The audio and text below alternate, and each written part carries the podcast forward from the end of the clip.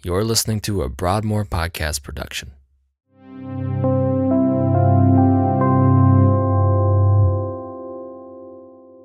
On Sunday, we continued with week two of our Easter series focused on the cup of God's wrath referenced by Jesus in the Garden of Gethsemane. This week, Josh focused on Jesus' crucifixion, which satisfied the wrath of God on our behalf. Today, we're answering questions like Where did Jesus go after he gave up his spirit on the cross? What happened to the thief who was crucified alongside Jesus after Jesus said he would be with him in paradise? And we talk more about Josh's reference that the sinner's prayer as we know it is not found in Scripture. So, where did it come from? You'll hear this and a lot more today on After the Message.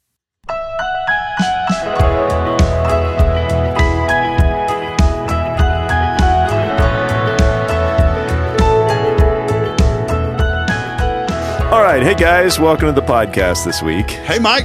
Morning. Hey, How you good to do? s- I'm doing well. Great. I'm doing well. So I mean, glad. I didn't sleep well last night, but oh, oh. That's sad. yeah, I don't know if it was the storms that kept me awake. Lori's Guilty out of town. conscience. No, All right, just checking. but Lori's out of Sure. town, and I just I was just restless all night, and so I finally woke up at like 4:30 a.m. like for good. Hmm. Oh, I yeah. was like, I'm not going back to sleep, so I, I just got out of bed. There you go. So So you had like two hours of interrupted quiet time with the Lord, and Prayer. Absolutely. there and actually, it was more like three. there you go. so anyway uh, well hey good to have everybody here uh, just so you for our listeners uh, so you know who's on the podcast today uh, we've got mark evans in here who's one of our usuals we got josh Baratti. we have amy elizabeth cockroft uh, children's minister and ladies and gentlemen our normally our producer who's still producing today mm-hmm. but chase hammock is on a mic today we gave him a voice Yes. Multitasking. yeah. yeah We got a lot of compliments on the mustache this week, I think, specifically because you guys shouted it out so hard. There last you go. Week. It made me See? feel really good. i know uh-huh. well it looks good it's growing on me man It's growing on me, too. It's literally growing on him. yeah. yeah Mike, I wish you grew a mustache. Oh dear, don't. Oh, no. You can tell Mike would have a fantastic beard. It would be It's great. just not. Oh, a- yeah. It's not in the a girl. cards. I would if I could ever get that far. Man. Lori doesn't like it. So Well, only one of So us no, is kissing so no it, mustache for you. about three days in, it's like she start, she starts avoiding me and like you know You should have done it this weekend. She's been gone for like three I days. did. You didn't see me Saturday, but I had I, I had a pretty uh, I had a pretty scruff face going. So I'm glad you shaved it. um, again, because Lori was out of town, so she didn't make me shave. anyway. Uh, well, hey, good, uh, good to see you guys. And so we're going to jump in because I, I know we have we have limited time today, and uh, so um, we are. Sunday was our second weekend in the Easter series, and so um, we were in Luke twenty three, and then jumped over to John 19 and so uh, essentially we were talking about Jesus' crucifixion and uh, in his death. And so a weighty topic. Mm-hmm. But for some reason, it didn't feel as weighty to me as the first week did. I'm not sure why, but Well, we didn't spend 20 minutes on the wrath of God. yeah, maybe that's it. this was this was the whole satisfaction of the wrath of God. Yeah. And so this was this was the good news. Yeah, We felt a little better. you better. feel more grateful this week Yeah. Yeah. than Yeah. last week's. Like, oh man, But Yeah. I think that that it, if you don't know the last week, like like if you don't live in that weight, you don't. It is harder to to appreciate the beauty of what Christ has done. that's right. You definitely need both. Yeah, and For and I think that's true, and like like that should be something that's in our heart when we when we think about evangelism, when we think about telling the story of the gospel. A lot of times we want to jump straight to, well, Jesus loves you, and they're like, well, of course he does. Why wouldn't he love me? They have no clue that there is wrath for sin, uh, and and that's our state as we stand. So Yeah. Yeah. Well, maybe that's why it felt less heavy to me. Yeah, there you go. Because the first week was so See? so so weighty. Josh had a plan. you did your job. got a Good job. Josh. Yeah. Good job, Josh. Good job. What a guy. So, um, well, hey, I, I think there's so many different directions we could go today. As we were kind of talking uh, before recording here, uh, there were all sorts of questions that came up, and uh, so I'm not exactly sure where best to start. But why don't we just jump in somewhere? Um, so, one of the things that that uh, that came up in my life group. Uh, I think two weeks in a row now. Uh, people have asked this question, and so uh, there may be other people who asked this, a similar question. Um, so we're seeing uh, Jesus on the cross, right? And so Jesus Jesus dies. Like, what happened after Jesus died? So, and some of these things are going to get pretty deep, I guess. But Yeah. Like, what where what happened after he died? Where did he go? Mm. And then there's a follow up question, like for the thief, the two thieves, and the one that that you know who Jesus said, "Today you'll be with me in paradise." Um, so, did he go immediately to be with Jesus in paradise? Fantastic question, right? So, uh, and all of this is going to be speculation at best, um, because we don't have a verse that says, uh, you know, if, if Luke writes that in in Luke twenty three. Uh, we don't get, you know, Acts chapter two. Oh, and the thief shows up in heaven, and there's a big party, and you know everybody's excited. We just don't have the luxury of that. We just know what Jesus said, and we take it at His word. Um, but we also have something. So the first question you ask, where did Jesus go? Assuming when He said, into your hands I commend my spirit. So so there's this idea of body stays, spirit goes. Mm-hmm. Okay, so where does the spirit go? Well, if he's committing his spirit back to the Father, it goes into the Father's care, custody, and control, which is the, the Christian belief. What happens after we die? Body stays, soul goes. God holds us. There's going to be a day of resurrection when our body is returned back to our soul, but our body is new. It is going to be different. Uh, it is not bound by age or disease or time and space, but it is indeed the body we are born with uh, is sovereignly given to us for all of eternity.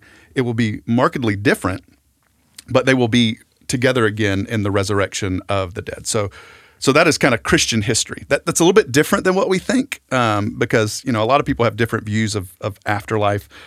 There's some people who would say, "Well, when you die, you turn into an angel." That's that's not true. Angels are angels. People are people. They're not the same. You don't you don't become one when you when you die. No harps on clouds, and Uh, Maybe I, I don't know. Uh, it, it doesn't say that. Uh, certainly not. Uh, maybe if you read your Precious Moments Bible, yeah, that might be in there. Um, but where did Jesus go? Where did his soul go? Well, um, if we go back to some of the earliest statements, so this this even predates the scriptures coming together. All right, so this is this kind of weird when our when we try to understand timeline of, of, of time and space if we don't understand New Testament or, or, or early church history, we could be led to believe that the Bible was a thing from the very beginning. And as the gospel writers are writing, they're like, all right, add this page to it or add this chapter to it. Well, the Bible's not written and, and compiled, or at least it's not compiled. It is written, but it's not compiled until like three, four hundreds, right? Mm-hmm. AD. So so we have that prior to those things, the way that the, the early church lived and, and they continued in the the faith is by testimony. Mm-hmm. So it would be something that would be passed down generationally. So they would they would stand and speak and say, "Remember these things." That's why the Shem- this is a whole lot. Deuteronomy six, the Shema was so important to the Hebrew mm-hmm. people. read it this morning. There, there you go. See, on, on Three your three hours. hours. Three hours. We read the whole Old Testament this morning. but but the reason it's so important that from the the time that you wake up to the time that you go to bed, from the first generation to the last generation, that you pass this down. This is the way they understood the teaching of of, of God. But the new church, the, the New Testament church, before the scriptures are bound together into the Bible that we use today, they had creeds and confessions, right? And so we have the Apostles' Creed, which predates the, the Bible coming together. And in the Apostles' Creed, one things that they the, the church would confess together, it says this, um, and I'll, I'll read it in its entirety. I believe in God the Father Almighty, creator of heaven and earth. I believe in Jesus Christ, his only Son, our Lord. He was conceived by the power of the Holy Spirit and born of the Virgin Mary. He suffered under Pontius Pilate. He was crucified, died, and was buried. He descended to the dead, and on the third day he rose again. He ascended into heaven, and he is seated at the right hand of the Father. And he will come again to judge the living and the dead. And then there is kind of this line that they would they would recite. I believe in the Holy Spirit, the Holy Catholic Church. Catholic not in the sense of like denominational Catholic. Big C Catholic means like the church worldwide. So all God's people, all time and space together. I believe in the communion of the saints, the forgiveness of sins, the resurrection of the body, and the life everlasting. Amen. This would be the confession that they would either generally start or end or both of all of their meetings in the early church. And so, what they would believe is that Jesus descends to hell, to, to the place of the dead. And from there, that's where speculation becomes into play. What did he do there? Um, it- uh, for me personally, and this is this is Josh caveat as I understand writings in the New Testament, he goes and preaches to those who were captive there, who may have never had a chance to hear the gospel, and they had a chance to hear and to respond to him. Hmm. And then from there, he ascends back into glory. So yeah. So now, if you're a fan of Carmen, Oh boy, you know he ah, went down so and punched the devil out. up. he did. punched the devil out. He fought him Punched the devil out. ten rounds, baby. Yeah, But he won. knockout. Knockout. TKO. TKO. Oh, gosh. Um, so when you guys hear that, I mean that that's kind of So can you go back to like, okay, I commend my spirit, like Yep. spirit to God, Yep. right, and then body to the to the grave. grave to the mm-hmm. tomb. So, but then he descended, mm-hmm. and I- think we Ephesians maybe it mm-hmm. says that. Also, so so his spirit is going to a place where God is not. Right. So he's when he says, "I commend my spirit to you, to God," and he's giving it to him. God's allowing him to go, like give people a, w- another chance. Like, hey, here's where you are. Like that's what we're. That's what you're kind so of saying. yeah, that would be the thought, right? Okay. So again, we're we're super Right. in speculation world right now, um, and and I don't think it's wrong to speculate, but I think it would be wrong to definitively say this thing is this. But Yeah. the earliest Christians, right? So if we're going to base our faith on anything, I want to base my faith on Christ and in the shadow of the earliest Christians as they followed Christ in the in the early days, and they believed that when He gave His Spirit up, that the Father sent Him to the to dead do. Yeah. to, to continue the mission that he was called to. Okay, so when the wrath was satisfied on the cross, mm-hmm. okay, the wrath was the turning away of God mm-hmm. on him. So was so it was satisfied. So when Jesus went when he descended, was he still experiencing The wrath. wrath or was it okay? That's a fantastic question. And so I'm going to give you an answer, Okay. but I'm not going to give you one that, that comes with a chapter and a verse, Sure. right? And so what that means for those who are listening says, what's that mean? What's that? What? That this is Josh's thought on this. And, and you can have your own thought on this, and we can live in a world that's, again, speculation. Right? Sure. I believe that whenever he yells tetelestai, right, when when it is finished, the wrath is is no longer on him. Um, that it's in that moment that if the veil is torn, and if we understand that theology, that God is now inviting sinful man into His presence. That for for those who are in Christ, and that's going to be a big deal. It's and I, I made this point. I thought, and I'm going to make it again on this podcast last Sunday at the end of the sermon when we went to Revelation, right? Uh, or this would have been two weeks ago when we did the first week of the cup. The wrath of God is satisfied in Christ, but only for those who are in Christ. But the wrath of God still remains for those who are not in Christ. And so this isn't a Because a- a- nobody's taken that wrath. that, that's exactly right. That the wrath is still on them, for they've assumed it and then of themselves. Right. Right. And so, whenever we see again the Apostles' Creed, one thing that they would believe is Jesus takes the wrath of God, but one day He's going to come back to judge. Mm-hmm. The quick and the dead is the the original version of that. And so, when He comes back, the first time He came, He came to save. The second time He comes, when He comes again, He's going to come to judge and to rescue. Uh, and and so he he himself holds the wrath of God, and he will wield it like a sword, uh, is what Revelation tells us. All right. That's a lot. Okay, so so you raised another question for me when you were talking about, um, uh, you know, so you're talking about how the dead uh, body remains, uh, spirit goes. Goes. to be with the Father in His keeping, and then one day, uh, body will be reunited with spirit, Correct. in a new heaven, new earth. Correct. So tell me, like, is that where the idea of purgatory comes in?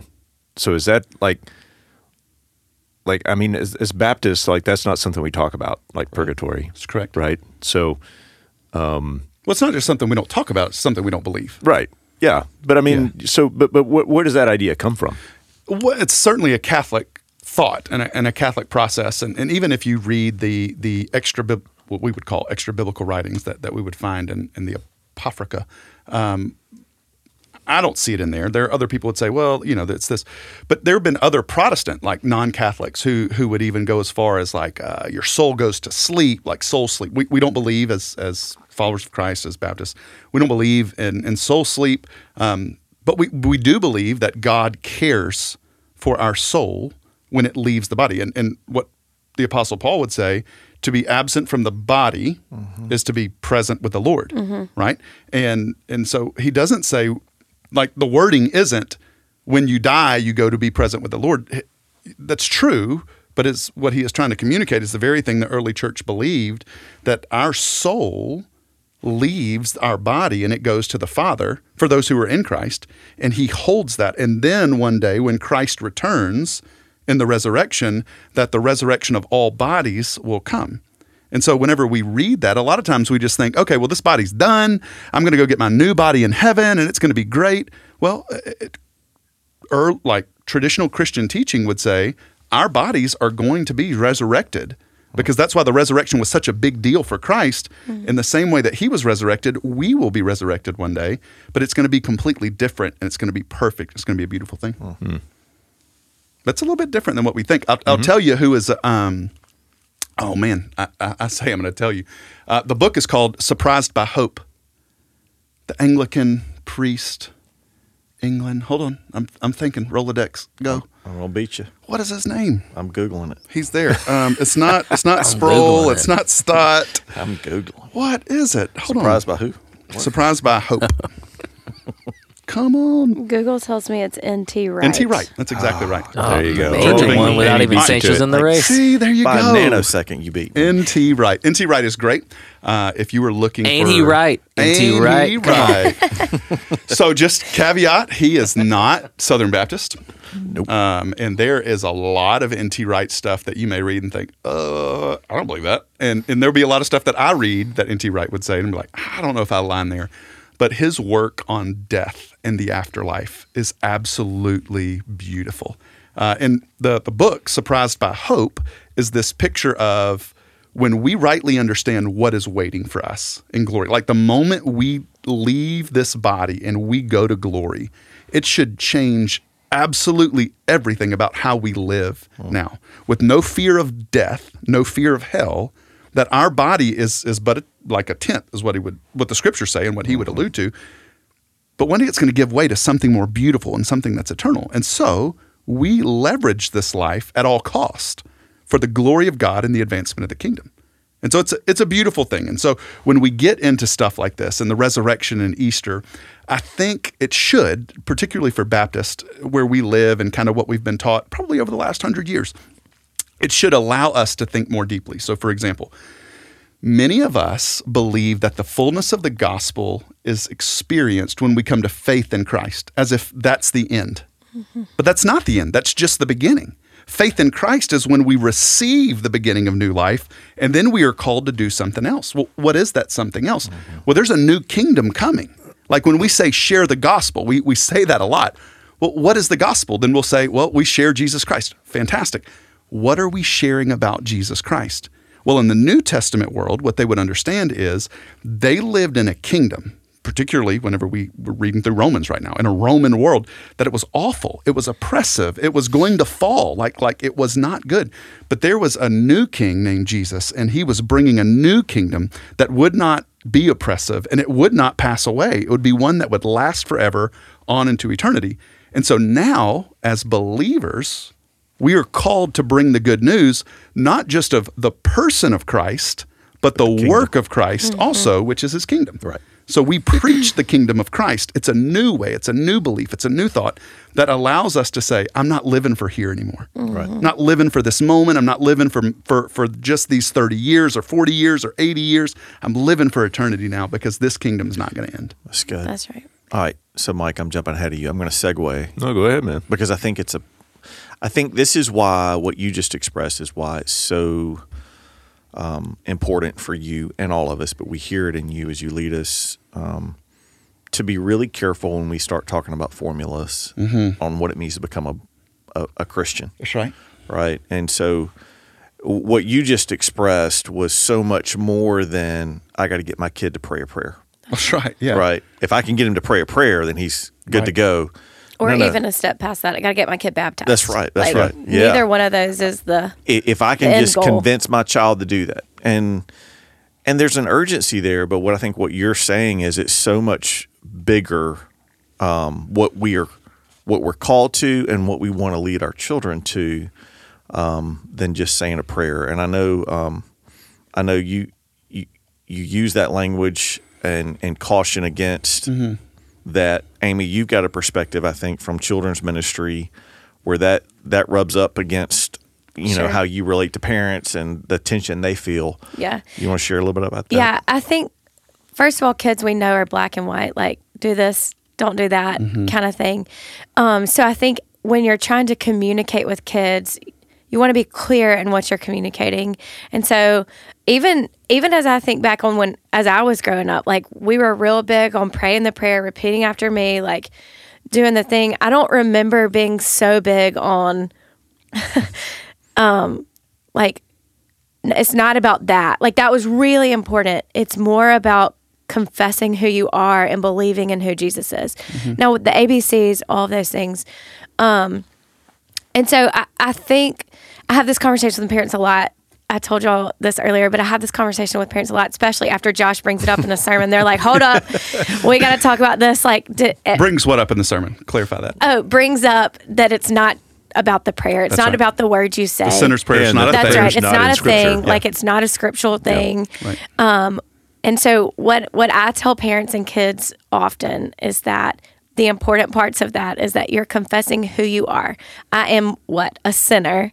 I am in desperate need of a savior. Mm-hmm. And then you're believing that Jesus is that for you. You're mm-hmm. believing that Jesus took the wrath that God had for me because of my sin and you know satisfied that. And so mm-hmm. I think um it's just it's it's almost like not an it's almost refreshing because sometimes people get so stuck on what is the prayer supposed to be. Like what am i supposed to say? Did i say the right thing? And that's not right. what it's about. Like I, re- I remember like uh, uh, when I was a child, I would get caught up in that, and I remember these intense seasons of doubting my salvation. Yes. And so I would have to go back and think, oh gosh, I prayed because at it's that all time. about you did Yeah. i do something Right. no you're And how many you nights did you pray the prayer again Yes. just in case? and prayed it differently by adding another That's right. element. Let me in add case. Last another time Jesus I forgot to say that. So I Ah, religious trauma, man. that's right rough. let me add it So it, it, it's a great picture of parents. We don't have to get them to pray the right words. that's right Right. We're leading them to understand who God is, praying for God to work in their heart so that they join in this big picture understanding confession of who I am and who God is. That's right. And I think one of the most encouraging things for me, like just watching y'all walk through this with your children who have made these decisions. My kids are have not. They're six and three. And um, you know, like Josh, I've heard you say like I mean, Gideon prayed, or maybe I think Katie maybe has told me this. Like Gideon prayed and like asked Jesus to mm-hmm. like Jesus, Right. I'm committing my life to you. And Katie said it was the most scripture filled prayer. And at the end, Josh was like, "Are you sure?" Like, like trying to talk him out of it, Yeah. not Trying to talk him out because. Not because it's not something you don't want him to do, Right. but because it's something that it's so important that he understands what he's doing. Yeah. And I think a thing for us as as parents and grandparents um, is just that we understand God is sovereign. And so when we say God is sovereign, we mean that God is sovereign over all things, including our kids' salvation. So so the Lord may have done a work in in your child's life or an adult's life if you're walking through this with an adult and and justified them in a moment but you may not see like it's it's a journey That's right. so like what he did in their life 4 months ago is not going to be undone right. by you not dunking your kid in water Right, you know or or you not leading your child to say a certain prayer Mm-hmm. and so i think if we can just rest in Mm-hmm. that like it's comforting god god's doing that work not us Well, and and you saying that reminds me too. Just sometimes um, the tension or the fear is that our kids don't understand enough. That's right. I don't want to take away the simplicity That's right. of a child coming to the Lord. Correct. Understanding that that child's going to understand a lot more in one year, two years, five years. That's going to give them a, a greater understanding, and I think that's why discipleship is so important Correct. for us as parents and as the church to continue to, what you say, hey, we don't just go back to one incantation. Mm-hmm. As a child, the simplicity and the beauty of a simple child calling out to God to save them is Yeah. awesome. But we don't leave them there. That's we help them further understand the submission to the king, this new kingdom that's coming in, and what we're longing for and waiting for. Those are things that we continue to. and what's expected of you as a believer Mm-hmm. That's like right. like as a parent you can't and the church we can't just be like whoo okay good we we're baptized we prayed we're, we're all situated we got we got lots of work to do from there so our journey doesn't end there it in a sense starts from there and that's why it's so important for parents to disciple their kids along the way so that they don't stop there right. and you keep growing right. No, well, no, I was going to say. I, I mean, I, I'm I'm glad you said that because I think I think that is kind of that kind of becomes the end goal for for a lot of people. Yeah. It's like, okay, oh, okay, good, that's that's taken care of, Right. And so we can kind of relax now, Yeah. and we don't have to do anything else. You know, That's right. So Yeah, you were well, going to say something. Well, no, Josh, I, I just and that leads it right into it. I, I think for all, so we are evangelical by definition. Evangelical, good news people. Uh, as as Baptists, particularly Southern Baptists, we hang our hats on telling people the good news of Jesus Christ, right? Uh, and so I think where we become short sighted is the good news is you are dead in sin and wrath is coming towards you, and Christ is going to save you from that wrath. Period. Like full stop. It ends there, and that is good news. Man, that that's the the best news ever, right? But it's what are you saved to, and what are you saved for? Uh, and that, that's something that's totally different. I think that's where we are short sighted in, in our denomination, or at least in, in the way that we understand it today. And our hope is that we can, as parents, and I'm just thinking now as a dad, I don't want my kids just to know that they are sinners and need to be saved. I want them to know that there is another kingdom to live for. And we can't get to that kingdom until we come through the person, the work uh, of Christ, because it's his kingdom that we're living for. Right? So so when the we see the thief on the cross and we see that sinner's prayer, like like he's a sinner and he's praying. he says, Remember me today when you go into paradise, right? So so remember me when you come into your kingdom. He sees the Christ as the king. He knows where they're about to go is the place where Christ has all power and authority. And he said, Have mercy on me. Go yeah and he knows he can't get there by Uh, he himself can't get there without it, right? Mm-hmm. And so mm-hmm. we can, from that prayer, man, see a beautiful picture, even in the last seconds of life, of complete surrender. He's not baptized after that. He's not going to Sunday school. He's not doing these things, but he is completely Christ, and Christ invites him in. Mm-hmm. He says, "Man, today you're going to be with me in paradise." And so, for us, like uh, when I, when I think through this, and, and I, this isn't to be a quippy line, but but it's true. It's too often we only want our kids as parents to know Christ, but not His kingdom. yeah And I think, w- w- without being too presumptive here, but I think it's true, it's because we only know Christ and not His kingdom. And that's why I believe we have a lot of discontented Christians who live in this world and get so entangled in this world is uh-huh. because they forget, we forget so easily that this world is not our home, mm-hmm. that we should be living for something more. And this gets into how we practically live out the faith of Christ instead of just saying, hey, that's good or bad. Your morals need to change because you're a Christian now. Don't cuss, don't drink, don't smoke, don't do these really bad things. Well, well yeah, maybe, maybe don't do those bad things. But there's a reason that we are to live the way that we live because the new kingdom calls us to live differently. Mm-hmm.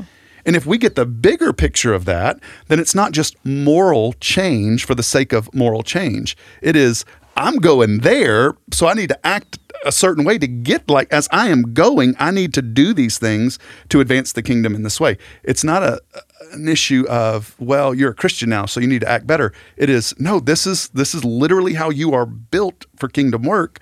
So go this direction and do this work. Right. which is different because I, I thought I heard you start to say for a second, uh, and you you stopped yourself. But like you're not doing these things to get there. That's exactly right. Right. You know, it, it because I think that that's the other trap that we fall into. Yeah. It's like you know, it's this moral living as a way of getting to the the destination.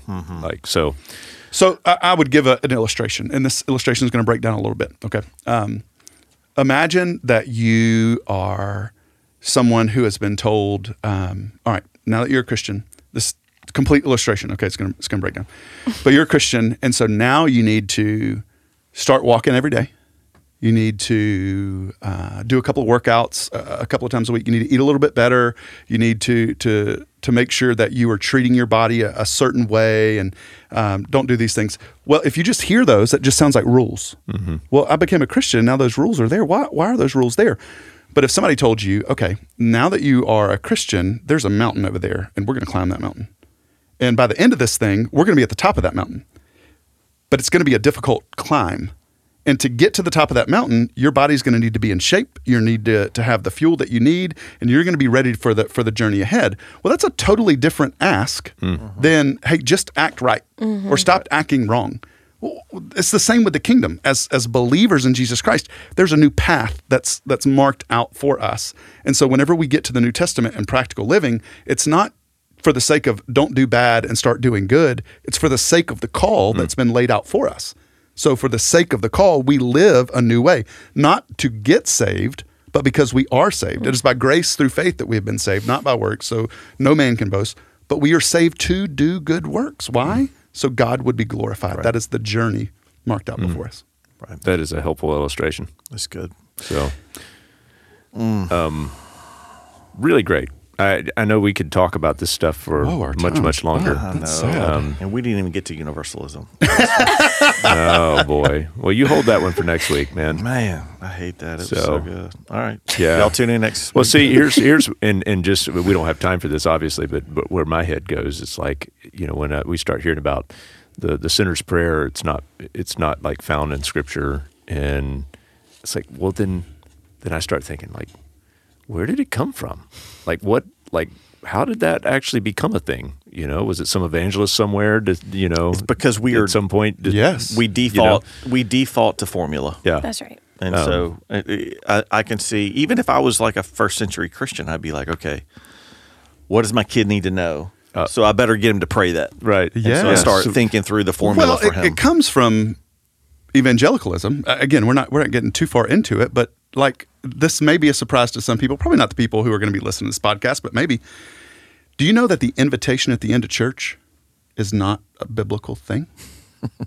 like the early church didn't do that. The way we even do church isn't that way. But like this is like a hundred years of hmm. just just like if if New Testament church is two thousand years old, this is a hundred years old, maybe, of us trying to get people to make a decision about Christ. Like the early that that wasn't them. Like Paul would say, I want to win you. Like I want I want my words, I want my life, I want my actions to prove to you that Christ is the Christ and that he is good and that you should put your hope and trust in him and follow him and advance his kingdom. But probably in the last hundred years, and I think it's well intentioned for sure. Um, but it's evangelicalism to say, I want you to make a decision. And honestly, this this is just me talking, so I might get some some emails this week to make me feel better. Make our numbers feel good. That's exactly right. Because we want to send in to the North American Mission Board. We want to send into The um, SBC when we get that. the SBC, and here's why. And, and, and sadly, and this is gross when it comes out of my mouth. Growing up in seminary life, Mark, uh, you you were there. Like Barely. But I remember hearing a stat when it comes to cooperative program giving, and this is gross, but some people are like, "No, it's not gross. It's great." But for me, it's gross. How, how many dollars does it take to get somebody saved? oh, saved? gosh. Like that's a thing. Mm-hmm. So people will say, okay, if this many people in the Southern Baptist Convention came to Christ this year and we gave this much money to the cooperative program or this much money to the North American Mission Board or internationally, International Mission Board, then they will just do simple math and say that big number divided by how many people were saved. Mm-hmm. Boom, this is how many people it takes to to be saved. Numbers and money have made this thing tainted, in my opinion. Icky. Hmm. I don't think those numbers, hear me out, those numbers are, are names. They're people. And if they're born again, then we praise God for it. But it wasn't because we gave $17 to that person to get saved. It was because of Christ's graciousness that they're hmm. saved. Yes, we should give. Yes, we should go. Yes, we should support missions, but not for the sake of some formula that we put up. Yeah, that sounds like a terrible like infomercial. Like for nineteen ninety nine a month, you can. For every exactly right. nineteen dollars you give, one person is not going to hell. That's which is true. But with all that being said, it is Annie Armstrong Easter offering, and we do need to give to, Yes, to, you to do. North American Missions. I mean, give us your money, but we're not going to tell you how much but it to costs. To be clear, it is not. We are not giving to a quota. So if you give fifty bucks, I'm going to guarantee it's. Yeah. It's not the um the compassion catalog uh, Yeah. where you give eighteen dollars and you get a goat for somebody in the Sudan. this isn't give fourteen bucks and somebody comes to faith in No, Christ. you're no, paying to make Wow Week awesome.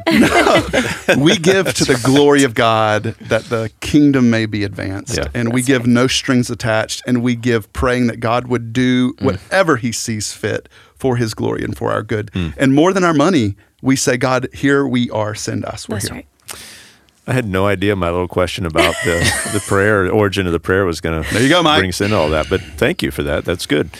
Um, uh, so we are, as we wrap up here, because we're out of time, uh, we are coming into Easter weekend. And so, again, if you're listening, uh, I want to keep this in front of you.